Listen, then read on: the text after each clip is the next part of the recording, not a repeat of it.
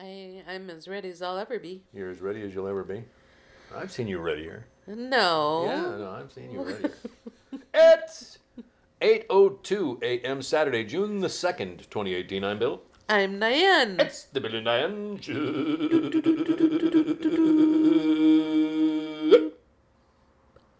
Episode 252, I believe. I believe with every drop of rain that falls, a flower grows. I believe when I fall in love. I got myself a cup of coffee here, and I'm going to take me a sip. This time it will be forever. Ah, ham and eggs. Sorry. Uh oh. Here she goes. Unfortunately, my Diane's got a spot of a thing. I've got a spot of a thing. A bit of a. I don't bit know. Of a, bit of a bug is creeping through Yeah. her system. And it's causing my laugh when I laugh to turn out to be a cough, which is not fun. Oh well. I don't. A wheezy cough at that. Lovely. Lovely. Lovely. Yeah, I started coming down with this uh, Wednesday, and at first I thought I had skirted it off entirely, but I still have a wee portion of it. It's strange because you know you and I are such incredibly healthy people, and, Well, it's been a long time since I've Right. caught a virus. that we don't get the the six the, the when we get sick it's not like it's it's not like a you know it used to be it's different It is which different. and it seems to be i mean different in a better way like it's not quite as impactful yeah, and uh, so here's hoping that this is another in, a, in that series of I'm hoping. not as impactful things because the last time i thought i was coming down with something i went to bed thinking oh god i'm going to feel like crap in the morning and i woke up in the morning and felt better so Well, the thing that makes me feel badly about this one is that we were going to go see Holly Gwinn Graham Hmm. at Olympia right traditions tonight Traditions tonight, and I just am not there yet in my health. And also, I still am having this bit of a cough, and I just don't want to be the cougher. You don't want to be the in person in the yeah. back. Pardon me, I'm having a drink of coffee. No, I'd like to do something deeply moving. And You boy. It's good coffee. yeah, Exactly. yeah, So yeah. Well, thwarted plans. thwarted plans. But Holly, we will see you uh, the next time you play down there at Traditions. We will, yeah, we will make every effort to get down there because I want to do that. me too. Been a hectic week here in Lake Amphetamine as per usual. We did lose our our uh, one of our favorite cousins, Mary Lee, this last week, as was pretty much expected to was going to happen, and uh, but it's a What a mixture of emotions. Yeah. You know, yeah I know I will feel the same way when my mom departs. You have this feeling that they are moving towards the place they need to be, you know, that this life doesn't have much left to offer. And and yet from the standpoint of just feeling the loss of that spirit in the world, it's always a tough thing. Yeah, the generations are thinning out, but that's kind of what they do. That is the Yep. closing of the circle. The uh, you know. When I was telling you when all this happened, No, you weren't. You weren't telling me anything. I did You were clearing too. your throat, is what you were doing, and then you were going to tell me something, but you never actually did. So go ahead.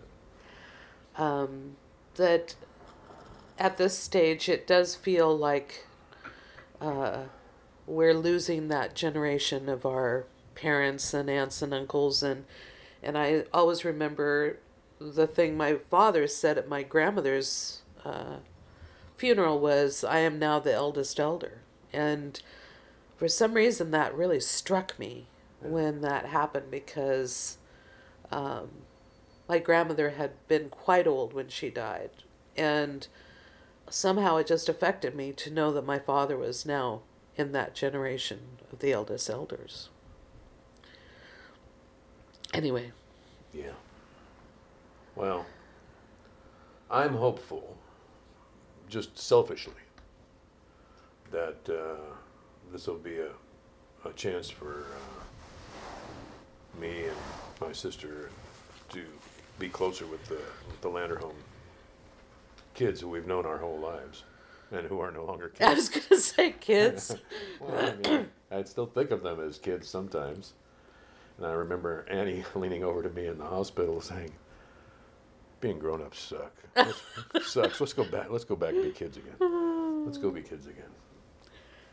So, anyway, well, it's got its rich benefits in other ways, but it's it- man, it's it's quite poetic in many ways. It's quite Yeah. poetic. So, and you can't uh, you can't deny the poetry, you know. So, anyway, that happened. And uh, what happened to you, Diane? I think I've sort of said what happened to me. No, really, Diane. What happened? Well, I had my first Rolfing Oh yeah. right. experience on it's Tuesday. called structural integration, Diane. That's the new, the okay, the, the structural more integration. updated. Uh, Yeah, but there's all sorts of different kinds of structural integration. yeah, I know. And I somehow think wonder that- if that's why I caught this I, virus. I think that. Uh, Uh, I think it dislodged some kind of crud in me I think somewhere. Rolfing kind of got a bad name back in the 70s or something like that when it was first introduced. I was talking to my sister about it. She said, "Oh, I thought, I thought it had something to do with, with screaming and making noise." I said, "No, I think that's primal scream therapy," which I think they kind of came into my attention at least around the same time. Primal scream therapy and Rolfing, and Rolfing is kind of like you know, primal screaming for your for your your body parts, your your fascia and your things like that. So it is fairly. Uh, it can be quite intense, and I also was uh, uh, was Rolfed yesterday. My structure was integrated yesterday uh, in a fairly uh, impactful way. I do think it helps. I do think it is. I think the mystery of my right hip is, continues to unfold leaf by leaf, layer by layer. Uh, so challenging, but not uh, not unrewarding. You know, these new uh, stretches and things that I'm that I'm working on now are very difficult for me, at least right now, because I'm engaging with uh, the parts of my body that have been giving me the most pain. Yeah. You know, and so that's kind of what you're trying to uh, loosen an area up that has been tight for you know 40 years or so. It can be. It can take a couple of days. It can take a couple of days. Yeah, it can take a little while. But my other, the other thing that happened this week, I, I had a very intensely busy work week because it was short. We're coming up at in the time that we're incredibly busy, no matter what. The Yeah, it's end of the fiscal. I don't know if a lot of people know that the end of the fiscal year for in in university life is also an incredibly uh, busy time. Yeah, a lot of people have said, "Oh, do you get the summer off?" And I'm like, "No, that's Summer's the busy season." time." um, so I'm going into this very busy season, but one of my Facebook friends, I have the great honor to uh, be a Facebook friend with Haydn Reiss, who is the a filmmaker of uh, great honor in our lives. We discovered him. I know we've talked about him before.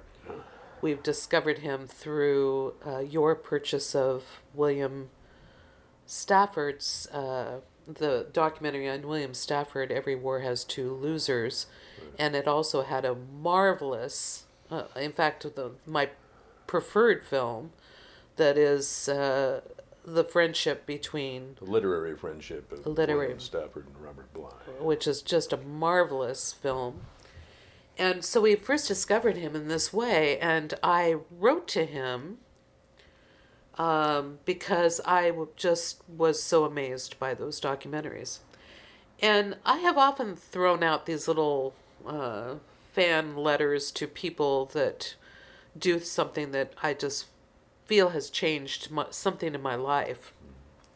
But he responded, and I hadn't even really thought about it. But this is just like a little independent film, so um, it's not like he's Martin Scorsese or something like that.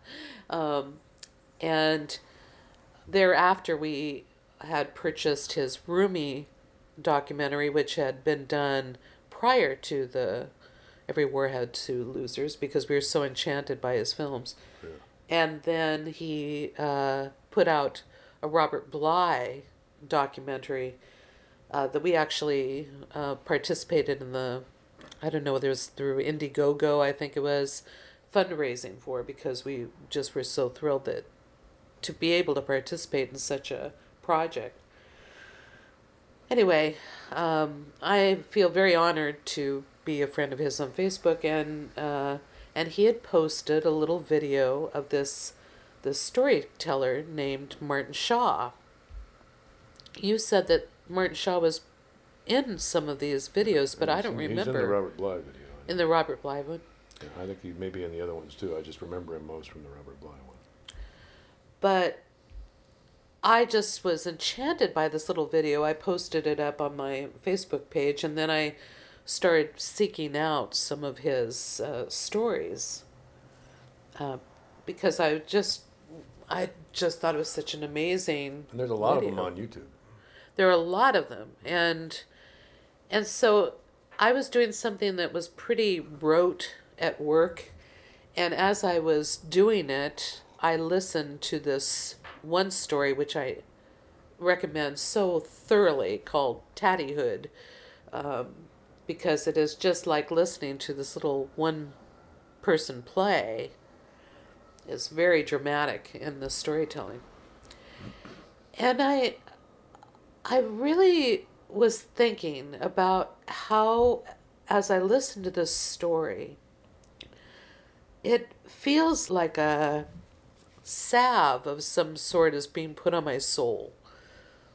I I almost feel like there's a nourishment that I get from these stories that are deeply mysterious in a lot of ways and, and not something you can grab on instantly and and it made me think about how there's uh, right now I think that part of our woes in culture are coming from just living in this skin deep layer rather than going down to the depths of our um, of our being.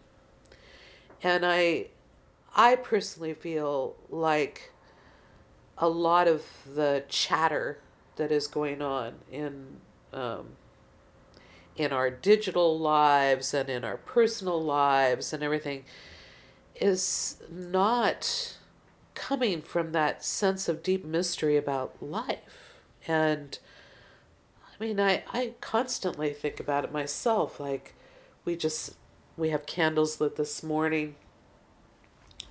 Fire is such a mystery you know it's a mystery that we cannot take for granted it can be like this candle flame that is gentle and warming to our sight and and uh, and scent, or it can rage like a forest fire and uh, you know. It's I don't know water and air. That's why I really like the idea of of considering the elements and considering the animals and. But somehow listening to uh, Martin Shaw's thoughts on the little video that I had posted made me feel how difficult it is in our mar- modern society to achieve that depth and appreciation because you know like we have all of our food that we just get from the store. We don't have to go out and pick it. We don't have to go hunt it. But it wouldn't even be easy for us to do that. I mean some people can but it's almost like you have to have a certain amount of money to even afford to be able to grow your own food because you have to have the land to do it on and um, stuff like that. So anyway, that was a, a a real part of my thoughts this week was just how you can kind of have to bloom where you're planted, and we're planted in this uh, in this modern day time. And there's not a lot we can do about our financial circumstances that we're born into or whatever you've got to be able to to live your life in that but but it made me feel how distant it can be sometimes from from the mysteries of of life, which is why I like to go out to the ocean. Right. It seems like this is a, a period of time where everything is there's just too much noise, there's, and people don't get enough quiet in their life.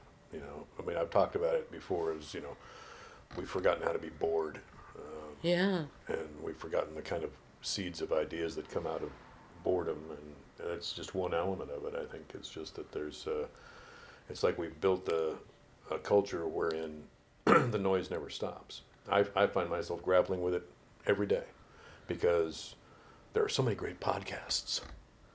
I love all these podcasts, and I can spend an entire day just listening to one after another. And I'm still, you know, I'm going about my business. I'm, you know, cooking or doing the dishes or, you know, doing little things, but I'm not really sitting with my own thoughts, you know. So I really have to kind of be disciplined about saying, okay, I will listen to podcasts while I'm doing my exercises. And then I got to shut it down. Yeah. I got to because if I don't have time, how am I supposed to do anything creative or or you know let the events that have happened in my actual life resonate and you know gain meaning or something if I don't have quiet. If I don't have you know time without uh, outside input other than you know bird songs and things like that it always it, it just amazes me sometimes when I'm out walking and I'll see all these people out jogging or walking and they're all they've all got noise playing in their head, you know. Yeah. And uh, me, I like listening to the dawn chorus. You know, this is Yeah. the time of year where the dawn chorus is just just amazing to listen to. And then you've got little train sounds coming from the shoreline down on Puget Sound and stuff like that, and the traffic from the freeway, and you've got this amazing amount of sound happening in quiet. You know, there's a lot of a big difference between quiet and silence. Um, but people don't exist that much anymore in quiet. And Well, and, and also just this anger that's boiling up amongst everybody about different things, you know, the and I I keep thinking how much of that anger is just sort of this feeling of um, overload, overwhelm Yeah. by everything that's happening in the immediate access to it and the immediate grasp of it. And so and there's the sense something, of the sense of need that comes with that to stay updated. yeah, Because once you jack into that kind of stream of information, uh, you're afraid you're going to miss something important. yeah, you know? exactly.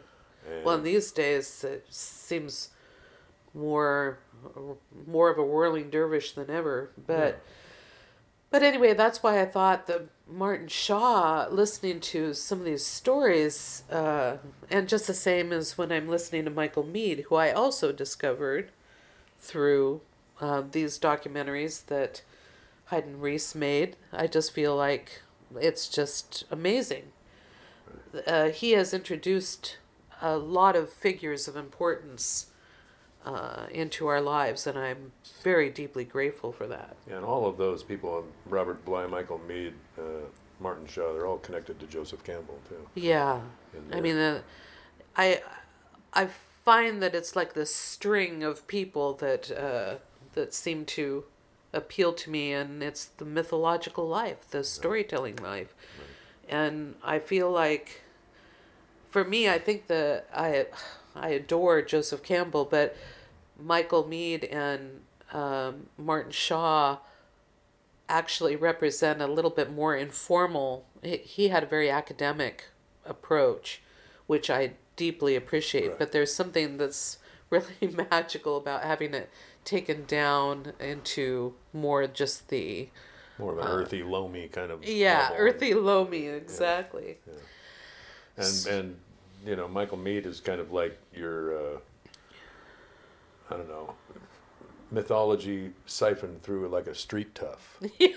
You know, whereas Martin Shaw is a little bit more kind of the Celtic kind of, uh, you know, I don't know, that kind of druidic kind of uh, siphon that it is filtered down through. So you get these different perspectives, but basically telling the same kinds of stories and, and bringing the same kinds of uh, insights to the surface or a chance to, you know, one of the things that I always like about Michael Meade is that he talks about you, know, you need to sit with the story for a while and see what part of it, uh, hit you. Hits what, you, yeah. yeah. because what what aspect of it is resonating in you at any given time, and it may be a different aspect at a different time. But you know, I really feel like the listening to a story like that invites you to sit in quiet and then uh, and then let the story resonate inside of you.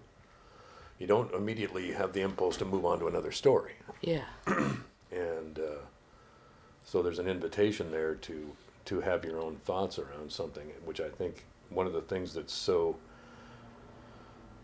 that I attribute to the anger and the kind of constant kind of surfacey kind of yelling and screaming that's going on right now between people is that people don't have a chance to process any of the information Exactly. and they're so over saturated with information and i think what people are feeling is an impatience for the quiet necessary to process so that they can actually develop a deeper idea than their just their surface reactive thing Uh, all we're getting is people's surface reactive reaction in the moment kind of the knee jerk kind of response. It's like everything that we're seeing in the media now is a series of knee jerk responses uh, to something without, and it doesn't seem like people are taking a lot of time to really formulate uh, ideas or plans of actions and, and staying staying calm about things so that they can actually do something about it. Yeah, it just seems like people are aggrieved, Yeah. but they don't want to find the deeper reason for the. Well, it's not that they don't want to. I don't. I think people are losing touch with the fact that that's even available to them. You know. So anyway, this was not meant to be a critique of contemporary culture and society, but, Yeah. but there is a. Although the the story that we've chosen from Martin Shaw is a bit of a critique of modern society, and mm-hmm. Um, or at least that's the way I interpret the story. Yeah. And um, and the reason why we chose this one was because it's short enough that it won't make our show two hours long.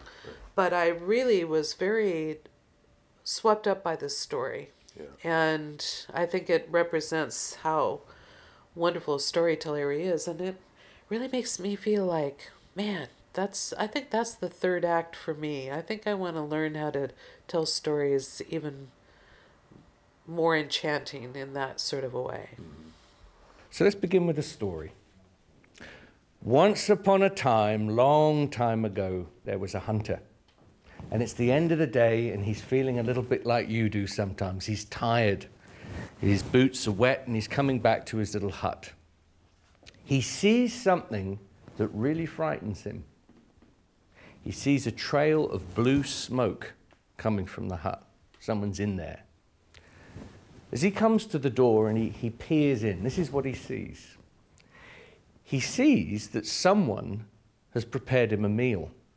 He sees that someone has bothered to get his raggedy pile of clothes washed and a little bit sewn up. No one's ever been kind to him before. That's the important thing. No one's been kind like that. All week, this goes on. Till finally, on Friday, and I think you would have done this a little earlier than him, he comes home early. You, would, wouldn't you?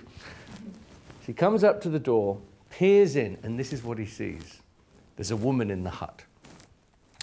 Her back is turned to him, and she's cooking. And as she's cooking, she's singing in some old language that it is difficult for us to even think about anymore. Old words. And as he looks at her, and he can see she has a river of dark red hair down her back, he knows in the way that hunters know that this is fox woman dreaming. This woman is part fox, part woman, and part spirit of the forest. She knows in the way that all women know when you're being watched. So she just turns absolutely unaffected by the whole thing and she says this I will be the woman of this hut. Very flamenco. I will be the woman of this hut. And the hunter looks at her and he recognizes a good thing when he sees it. And he says, Yeah. yeah. It's a very sweet night they had that night. You, you know, we've all had a few nights like this where there's a little candle in an old bottle, empty bottle of wine, and the food is good. Turns out she knows a lot of jokes. Turns out she knows a lot of songs. Turns out he knows a few stories. And slowly, between them, love is wrapping its swan feather cloak around them. We're all a little jealous to this day. But you got to know that all fox women have a pelt. You all have pelts. And the way she dealt with her pelt was this she hung it on the back of the door. It was just there glittering, that deep red, like little sparks of fire coming from it. And some of you will know, if you've ever been close to a fox, that their pelt gives off quite a strong scent, a wild, regal scent, let's call it, but it's strong. And as the weeks turn into months and she's living in the hut, that pelt really starts to give off its scent. It gets into the mind of the hunter. It gets into the clothes of the hunter. It gets into everything. Till one night, he's sitting down there at the table again, and there's the little candle, the whole scene, and he says something like this bright pulse of my whole understanding, sky woman of the dawn, blossoming branch, you are whiter than the swan on the pool, you are more tuneful than the fiddle. When I met you, I thought the moon herself had fallen out of the sky into a bed of wild flowers and was singing an old tune I had waited my whole life to hear. But there's just this one thing. There's just this one thing it's the pelt. it's awfully strong. Now, I'm not saying burn the pelt. I'm not saying the pelt is bad. But in a little domestic situation like this, it's overwhelming. Would you consider just taking your pelt somewhere else, hang it off a tree, hang it outside, but move it out of our little love den? And she looked at him like you looked at him with that disappointment. And she thought, well, maybe it's a phase, and said nothing. Didn't move the pelt. Goes on. Now he's, it's all he can smell is the pelt. Until one night at dinner, maybe he's had a little bit too much wine, and the charm has left his language, and the goodness has left his heart, and he just slams his fist down on the table and he said, Listen, I told you once already get rid of the pelt.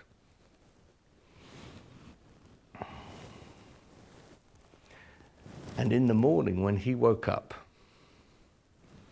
the fox woman was gone, the pelt was gone, and the scent was gone. And they say and say truly to this day, the hunter stands lonely in his whole body at the entrance of the hut for the scent of the fox woman. Lonely in his whole body for the scent of the fox woman. That's the story. This tiny little five minute story that is as deep as Shakespeare, isn't it? Little story that you could tell. You could tell it to your daughters, you could tell it to your sons, you could tell it to your parents.